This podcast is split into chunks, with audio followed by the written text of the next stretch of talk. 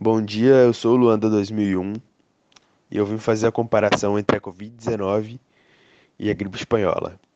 Assim como na Covid-19 e na gripe espanhola, haviam sintomas que eram bastante semelhantes até, que eram dor de cabeça, dor no corpo, cansaço, letargia, diarreia, febre, e conforme os dias se passando, poderia vir até a morte.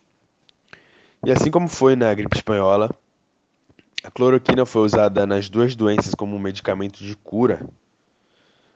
A morte em massa começou a gerar consequências que era bem difícil de acreditar, porque até nos hospitais não, não havia leitos suficientes, nos corredores eram lotados de doentes, até os hospitais fecharam as visitas é, e nos enterros só podiam as pessoas que eram próximas, familiares e os meios de deter a doença também era muito parecida como a gripe espanhola, que era evitado tossir em público, espirrar, cuspir, assoar nariz.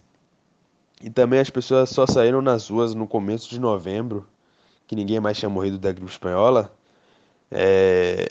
E o carnaval de 1919 foi o maior da história até então, porque como eles não podiam garantir que a gripe acabasse, eles pensaram que o carnaval, aquele carnaval seria o último de suas vidas.